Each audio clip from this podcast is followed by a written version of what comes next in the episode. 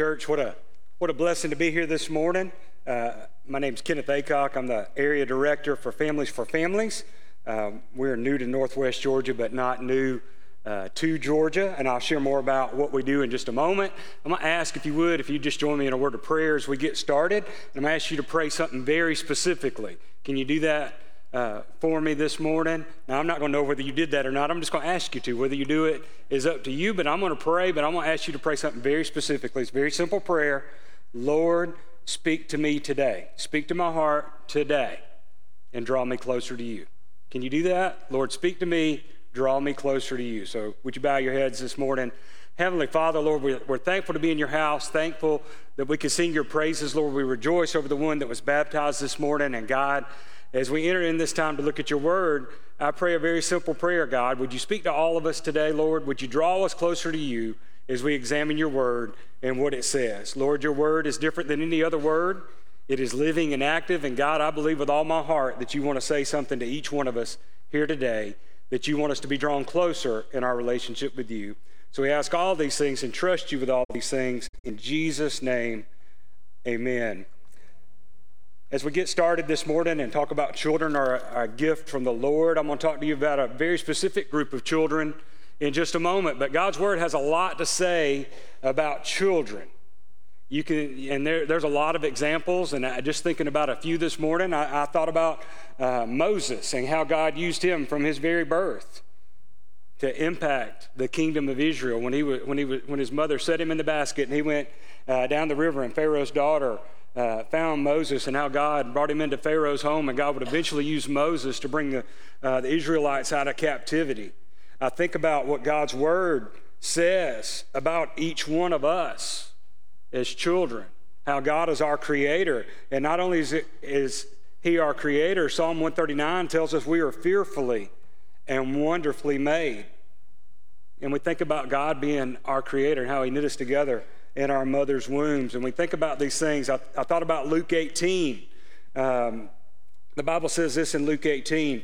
It says, Then they also brought infants to him, being Jesus, uh, that he might touch them. But when the disciples saw it, they rebuked them. Now, think about this. We got parents bringing their children to Jesus, and the, and the disciples did what? So they rebuked them. Now, that, that doesn't make sense, does it? They thought that might be Jesus might be a little bit too busy for the kids, but what did Jesus do? This is what he says. But Jesus called to, uh, excuse me, but Jesus called to them to called them to himself and said this: "Let the little children come to me, and do not forbid them, for of such is the kingdom of God." Assuredly, I say to you, whoever does not receive the kingdom of God as a little child will by no means enter it. So Jesus didn't want to uh, have any child hindered from coming to him, but also he says, for us, for everybody, we need to approach the kingdom of God with a childlike faith. So it's very important uh, that we approach God in that way. So you think about all these things, and there's a lot of children in the Bible, but the child that changed all of our lives was our Savior. Born as a child, living a sinless life, dying on the cross for our sins. So today, just like Jesus had a purpose, just like Moses had a purpose, all children have a purpose. All of us in here were once children, were once babies. And we think about the plans and purposes God has for our life, how we are to approach Him, that He wants to use us for His purpose. Today, I want to share with you about a specific group of children in our community. Families for Families, you might never, have never heard of us before today. Like I said, we're new to Northwest Georgia, but we're not new to Georgia. We started in 2017. We are a faith based private foster care placement agency. Now, the state refers to us as CPAs. We're not accountants. They refer to us as a child placement agency. And the way it works is this when the, when, uh, the state, when the Department of Family and Children Services remove children from the home, and they enter into the foster care system, they look and see if they have available foster homes. And if they don't, they contact private agencies like ours. Now, I would just say this I, I don't know about you. Have you ever had a word that, that you really didn't understand what it means? You ever had that happen to you? Now, I've had some of that happen to me in my life. 21 years ago, I was an expert parent. Then 20 years ago, my daughter was born. I thought I knew what being a parent meant. Some of the parents are laughing. I thought I had being a father all figured out until I became one. I really didn't know what the word meant. It's not, uh, when I ask you if you know what the word means, it's not that I don't think that you're a smart person, but you don't live in that reality. You know, 24 years ago, I thought I had marriage all figured out. I was a marriage expert. And 23 years ago, I got married. And then I really found out, and I'm still finding out what it means to be married.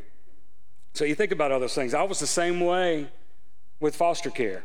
I thought I knew what foster care meant. Now, I knew what the word meant. I knew what the word foster care meant, but I had no idea what it meant, what it truly means. And I find out more every day about what it means.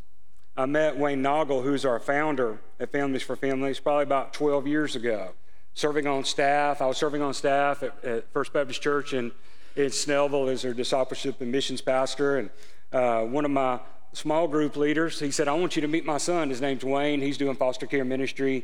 And I was like, that's awesome. I'd be glad to meet with him. And he began, when I met Wayne, he began to share his story about how he got involved in foster care. Wayne was serving on staff at a, a church in Loganville, and God called he and his wife to foster, and they, they, they got licensed as a foster family and began uh, the process to, to get uh, certified, all the things that you have to do.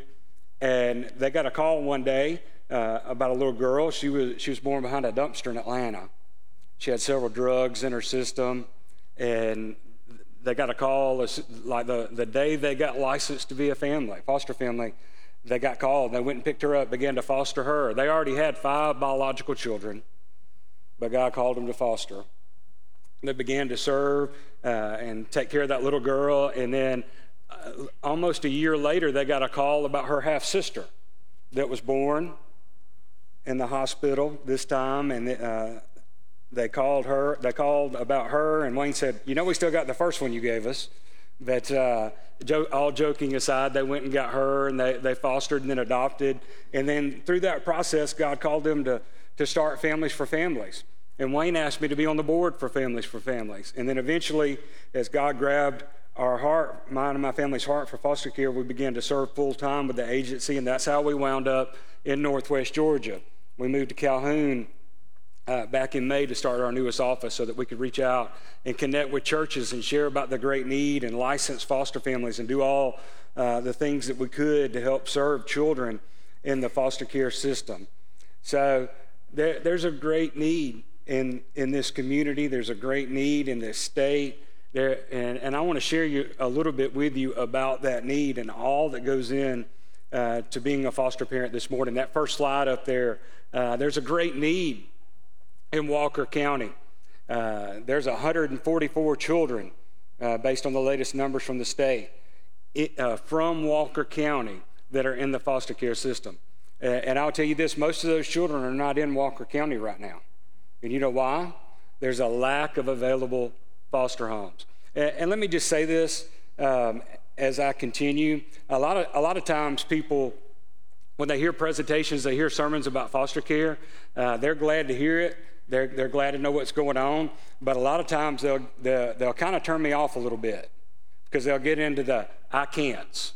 Well, I can't foster because of this, or I can't do this, or my, my hair's this color, or my hair's that color, or whatever. You know, there's a lot, I've done this. Uh, you know, I've raised my children and all these things. But I, I would just say this if you don't hear anything else I say today, there's something that everybody here today can do to be part of the solution to the foster care crisis in Walker County, in Northwest Georgia, and in this state. There's something everybody can do. And, and if you're wondering what you can do, I'm going to share that in just a moment. But I want, I want to tell you about the great need. So you think about 144 kids, that's a lot of children. Most of them, again, are not placed in the county because there's not enough foster homes. There's not enough people saying yes to foster care.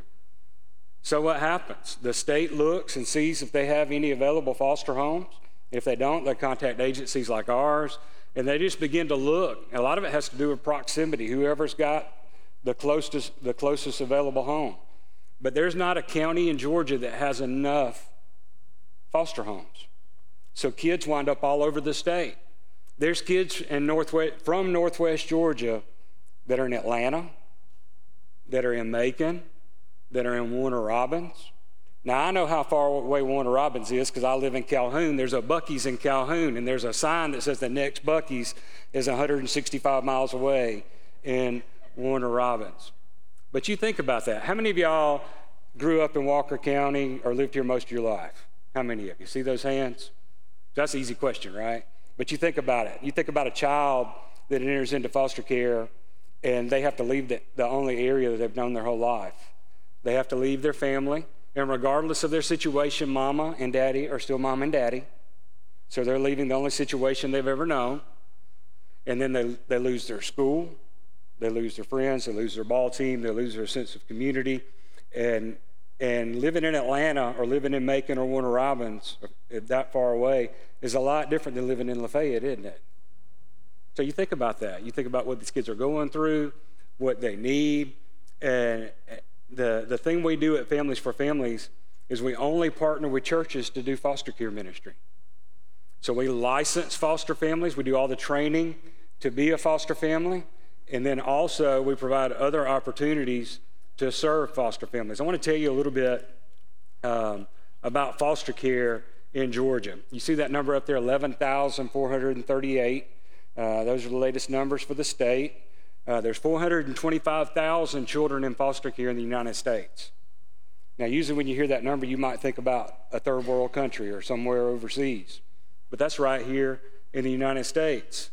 57% of the children in foster care are under the age of eight. Did you know that the Atlanta metro area is the number one city in our nation for trafficking? Uh, 70% of trafficking victims have reported a, a history of foster care. Did you know that over 700 children age out of the foster care system each year? They turn 18, they've been in the foster care system, they have not uh, been fostered or adopted, or they've gone from foster home to foster home, they've never been adopted, and basically when they're 18, they become homeless. Now, you can, when you're 18, you can sign up for uh, five more years in the foster care system, but most 18 year olds are not signing up for more rules, and they're also not signing up for a system that has failed them their entire lives. So, uh, 81% of boys who age out of foster care spend some time in jail. And it's mostly for survival crimes. They're stealing food or, steal, or robbing a convenience store so that they can eat. And we don't certainly don't justify the crimes, but um, it's because of the system that's failed them. 71% of girls who age out of the foster care system will find themselves pregnant within a year. And most of those, most of those kids will wind up in the foster care system. So you uh, go back and tell you a little bit about the Noggle story that their two daughters that they fostered and adopted, uh, their birth mom had seven kids. And, and, you think about that. And, and sometimes we want to, uh, uh, unknowingly, we might, we might become a little judgmental when we hear those kind of things. But for 13 years, she was in the foster care system. When she was five years old, her, her parents brought her to the local DFACS office and said, We can't take care of her anymore. And she bounced around from foster home to foster home until she became 18. She aged out of the system, became homeless, and began to put children into the foster care system. So if we want to we want to help folks in the foster care system, we want to end um, uh, sex trafficking. Uh, a lot of that ties back to doing something about foster care. So there, there is a great need. So, probably the most challenging statistic of all the things that I've shared with you so far this morning, you think about that number, that 11,438. Did you know that there's twice as many churches in Georgia as there are children in foster care? Did you know that? You start counting the number of churches that you pass every day in this community, in, the, in this region, in our state, there's twice as many churches. So, if every other church would raise up and support one foster family, we could help put a stop to the foster care crisis. We would go from kids waiting on a, a, family to Christian families waiting on children. It would be a game changer. Many of you, like me, prayed for years and years and years um, about Roe v. Wade. And it finally got uh, struck down, or the Supreme Court sent it back to the states. And you know, we got the heartbeat law uh, here in Georgia now. Uh, those are great things, but it, it's only going to put more kids into the foster care system, is one of the results of it. So we can't just be pro life or pro birth, we got to be pro life.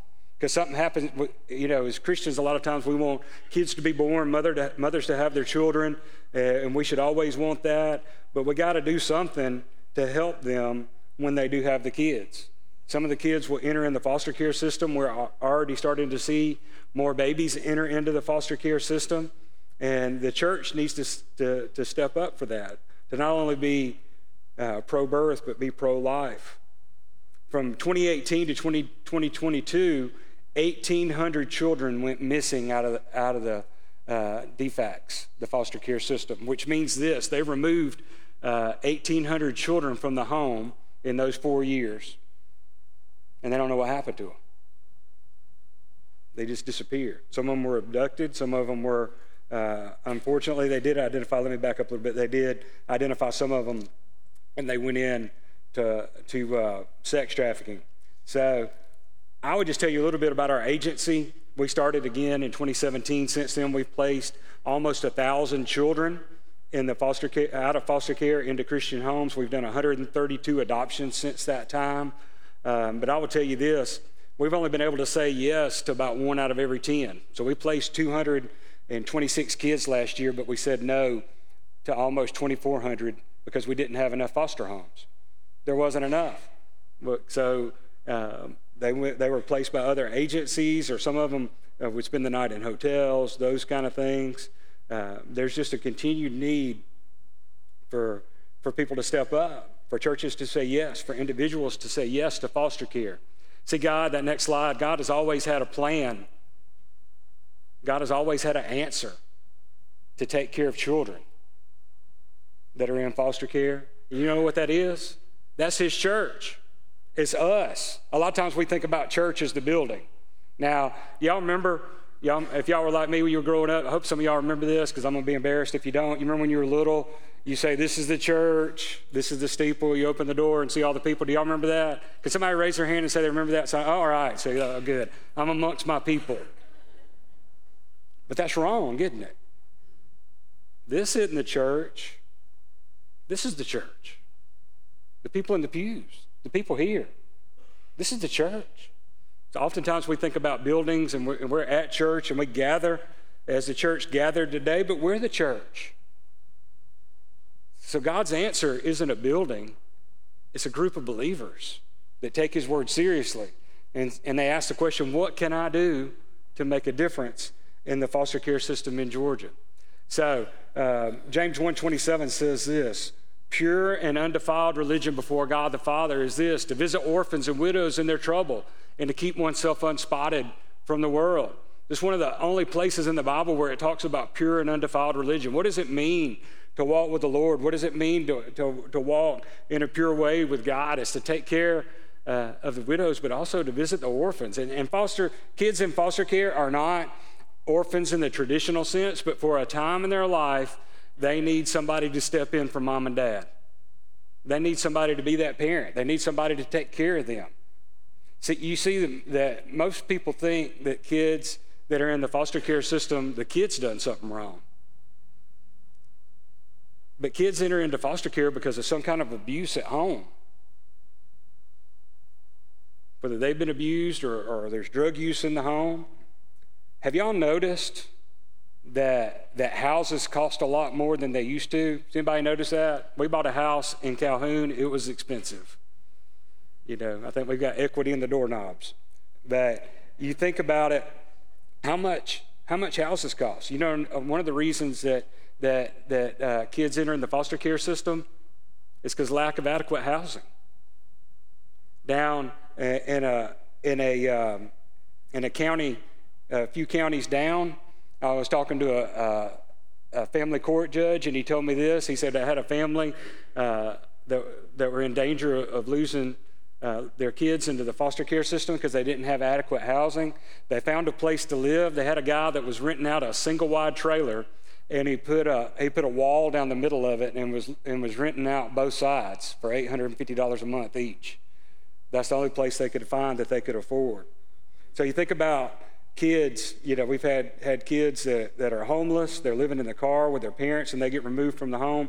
And then the third reason that kids enter into foster care um, quite a bit, and is not the biggest reason, but it is the third reason, is lack uh, of, of, uh, of, food in the home or adequate food. They don't have anything to eat. So they, they come into school on Monday morning and they tell their teacher or their school counselor, we, you know, I didn't eat anything this weekend. And that begins the process. So that, that's how kids enter in the system.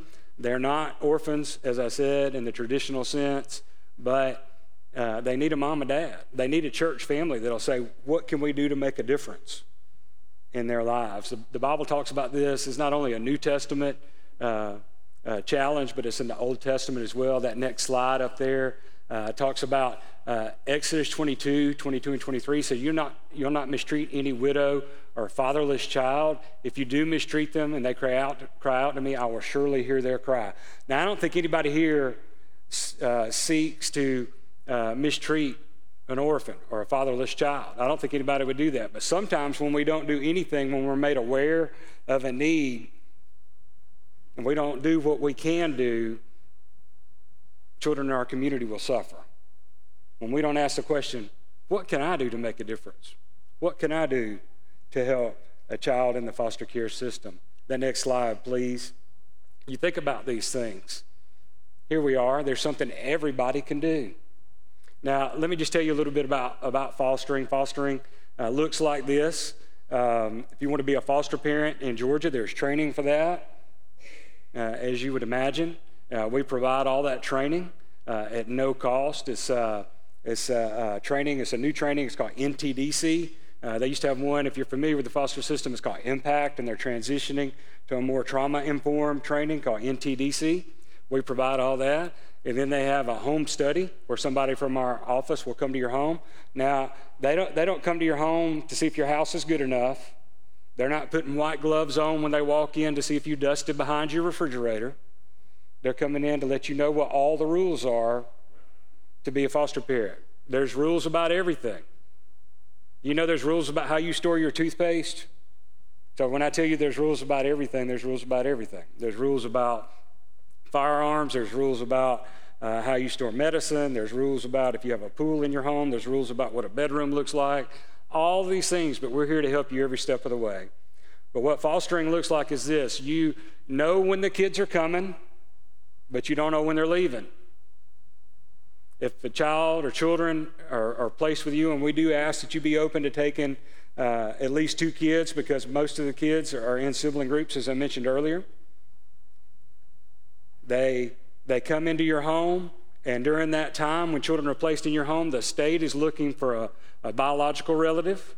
They're looking for someone else. If they can't find a biological relative, they call it fictive kin. And a fictive kin may be somebody like a school teacher, or we've had folks that, that even lived in the same neighborhood as a child, and they were placed as a fictive kin placement because the child knew who they are. So they're looking for all those things. They're looking for court hearings. If, they, if they're with you for about six weeks, they got a good chance of being with you for about two years, give or take. Every, every child is different, every court case is different. Georgia is a reunification state, so all the laws are geared towards children being placed back with their biological parents. The next one is, is a respite family. Respite is short term care. It's the same training, uh, same requirements as being a foster parent, but at short term care. It's 10 to 15 days a year, maybe as little as one night. My wife and I uh, picked up three children at a, at a DFACS office in a neighboring county. We picked them up and we brought them to their, uh, to their uh, respite family. Now, uh, at the time, I was driving a Toyota Tacoma. I picked up three kids, and I prayed all the way there that those three car seats would fit on the back seat of my, my, my truck. And we did. We got them in, and the door shut, and the two kids on the end had their, had their, arm, their elbows on the armrest, but we got them all in, and we got them there safely, and they went to the to the respite family who was watching them overnight because the foster family was at a hockey game with their biological kids and they couldn't get them to the next morning. So they watched them overnight. They spent the night at their house. Foster family came and got them the next day. It's also, you may watch kids on the weekend so the foster parents could have a break. Sometimes also we place children with respite families. If we've got a family that, that is about to be a licensed foster family, they're waiting for final approval from the state.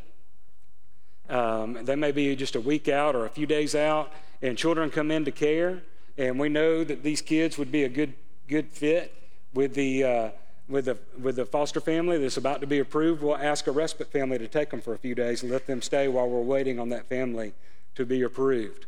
So you think about that. Short-term care, long-term care, they're all part of the answer. The next one is support. And this is where most people come in at. You look at that next slide. Uh, we have we call it a a banner church model. Uh, if you look at Exodus 17, many of you are probably familiar with that. Joshua is in the valley fighting the Amalekites. It seems like they were always fighting the Amalekites uh, or some of those ites, but they they were. That, Joshua's down in the valley fighting the Amalekites. Moses is up on the mountain praying, and what is he doing? He's got his arms lifted up. This is the part of the, the, the message where I ask everybody hold their arms up, see how long you could do it. And nobody ever does. Oh, we got one right there. Finally had somebody to do it. But as anybody would, I don't know how long you can hold your arms up. I don't know how long you could do it. But I don't know how long uh, that Moses did it. But eventually his arms got tired. And what happened when his arms got tired? They started losing down in the valley below. So the Bible says that Aaron and Hur come over, and one gets on each side. They, they hold up Moses' arms as he's continuing to pray. They set him down on the rock, and what happens? They're ultimately victorious down in the valley below. So Moses asks a question. He's like, Well, what do I what do I say what happened here? Like many of you would say, Well, you know, God, what do I say what happened here? And God, God instructs them to build an altar to worship him, but he also says this. He said, You tell everybody that the Lord is my banner. The Lord's my banner. So we call this a banner church model. And what that looks like simply is this we want to hold up the arms of foster families. Did you know that 52% of foster families, of new foster families, quit after the first year because of lack of support? And I would just tell you this the, the families that foster that I know, they're going in it to help kids, so they don't always ask for help because they think they're the ones that are helping, but they need help. I told you that 52% quit every year because of lack of support. We have a 90% retention rate at our agency because of what's on your screen right now. We have people that bring meals to a foster family or they donate a gift card. We have people that are on prayer teams. We have people that are that are handy that fall into a handyman category, and what that looks like. This this could be a lot of things. We have people that uh, have gone and cut grass for a foster family. And, and I had somebody one time say, Why would I go cut grass for a foster family? Why would I do that? How does that help? Well, I'll tell you very quickly. Uh, I know of a, a mom that, that was fostering, and the little girl that she had, the first six weeks she had her, she was, it's not usually like this, but it was, this, it was like this in this case. She was in the hospital the first six weeks that she had her. So every day she was going down to the hospital, take care, take care and be with a little girl so she wouldn't be alone. You think she was worried about her grass at her house? Was her grass a concern? Well, number one, it wasn't a concern because it was priority to take care of the little girl. Number two, the reason it wasn't a concern is because somebody from a local church was cutting their grass every week. So there's one less thing for her to worry about. See, they did what they could do to make a difference. So it's things like hanging a ceiling fan, maybe fixing a minor plumbing issue, doing things around the house to be able to help and support that foster family. So that's one less thing they have to worry about. That's one uh, less plumber or less electrician that they have to have to hire. And some of y'all, your ears are perking up a little bit because you think, well, I can do that. I can do that. We're not going to ask you to rewire the whole house. Not going to do anything like that. We've got we've had ladies go and do laundry for foster families. Now, we don't discriminate, we've just never had a man volunteer to do laundry. But when I tell you there's something everybody can do, there really is. There's something that you can do. The other part, or continuing in that circle, there's people that can be a babysitter. If you're over 18, have a driver's license, so we can do a background check and are uh, CPR certified. You can you can go pick up the kids for a couple of hours, take them to the park, hang out with them, give the foster family a break. You know, they're going back to that handyman. Have y'all ever seen those playground sets from Sam's? Y'all ever seen those? Those things have 18,000 screws. You ever notice that? And that, I, am not joking either. Those things have a lot of screws. I think the box for the screws is bigger than the box for the actual playground. But some of y'all would love to put something like that together so the foster family doesn't have to do that. You can, you can, uh, uh, you can watch the kids on the weekend by being a respite. I've already shared about that.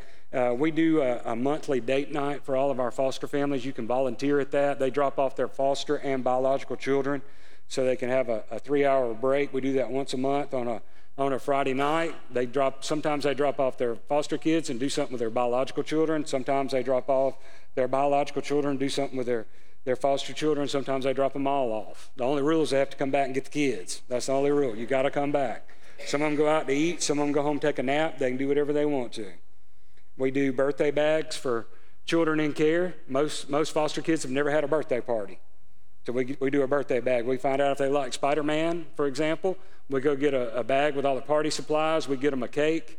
Uh, we get them gifts. That's an awesome thing for a Sunday school class or a small group to sponsor those kind of things. Um, we do a big Christmas party every year. And I could go on and on and on. But I want you to know if you don't hear anything else I say today, there is something that you can do to make a difference in the lives of children in the foster care system. I want to, as I uh, finish out this morning, I, I want to tell you about this week in Georgia. I, I don't know what, what you have planned this week. You got a fellowship tonight.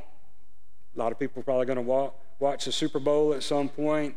Uh, I'm a big calendar guy. I like to, I got appointments. I know a lot of things that I'm going to do this week, but I, I want to tell you what's going to happen this week in Georgia on average, based on statistics. I told you uh, about the number of children.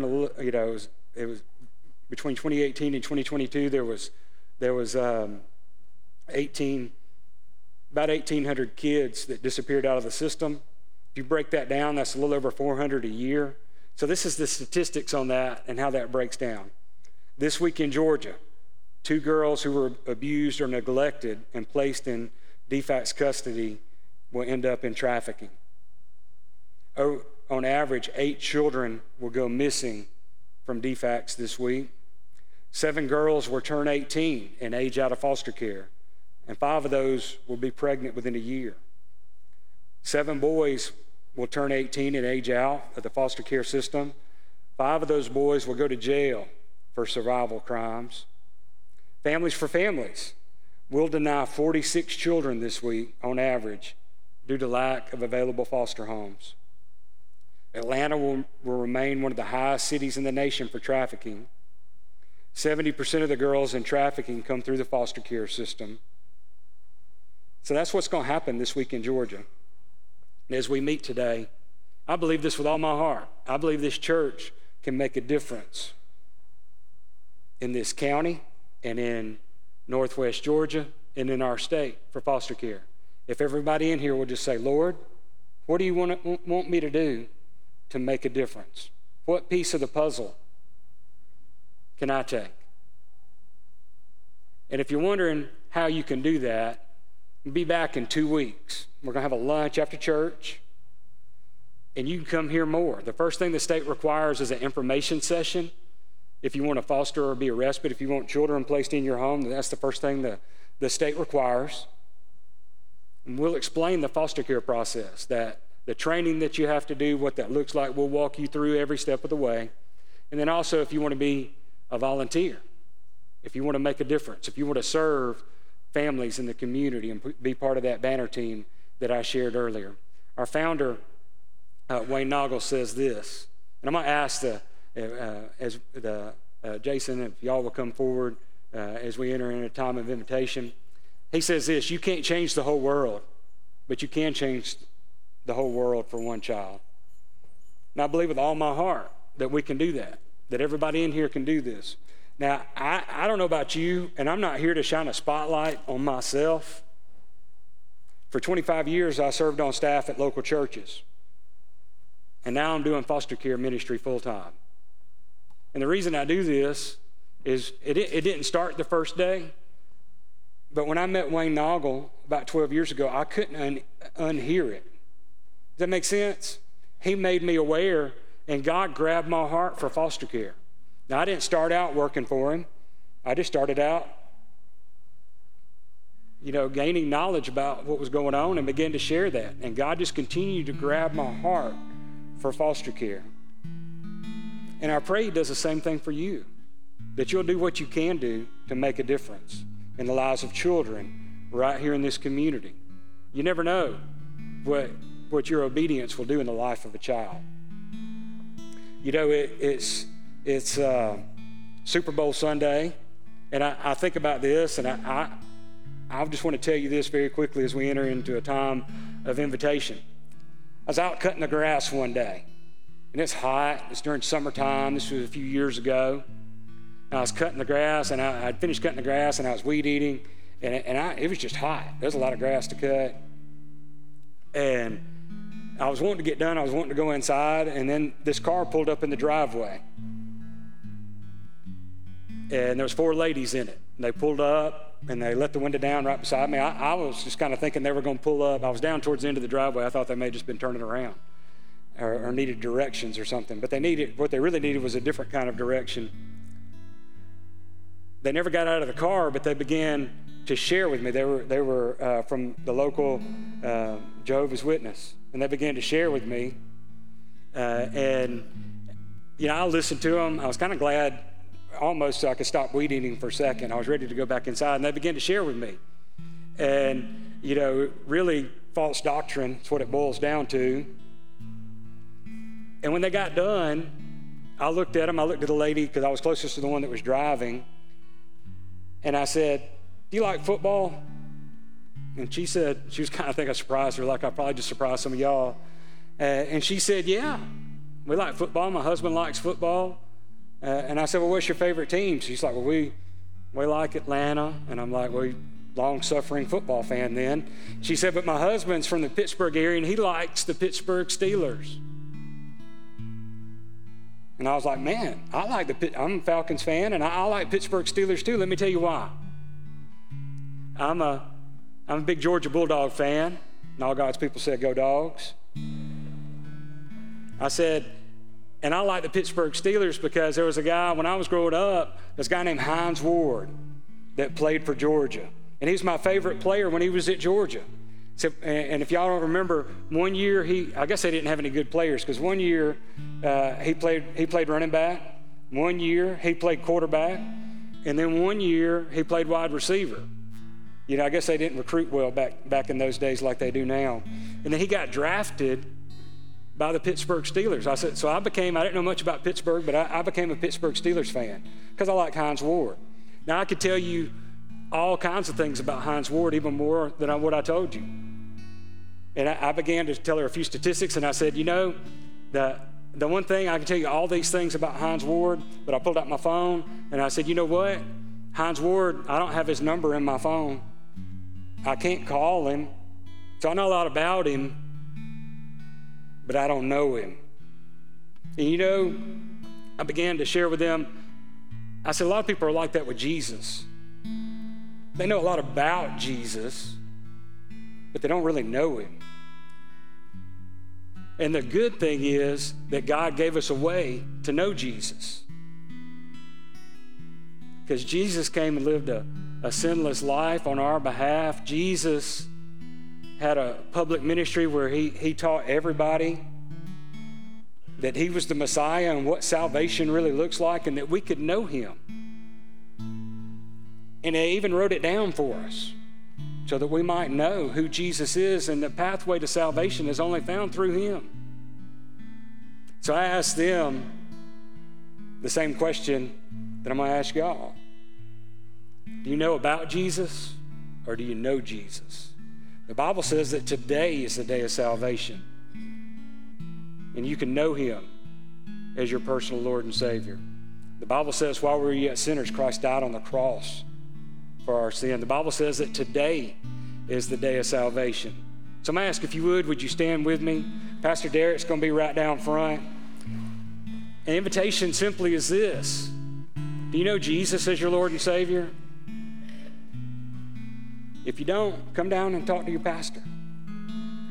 Leave here today knowing that, you that, you, that you don't know about Jesus, but you know him. Let's pray. Heavenly Father, Lord, we thank you for this day. We thank you for what you're doing in, in, in the lives of children in the foster care system. Lord, thank you for this church. And Lord, just pray for this time of invitation. Lord, if there be anybody here that doesn't know you, that they would come to know you in a real way. We ask all these things in Jesus' name. Amen.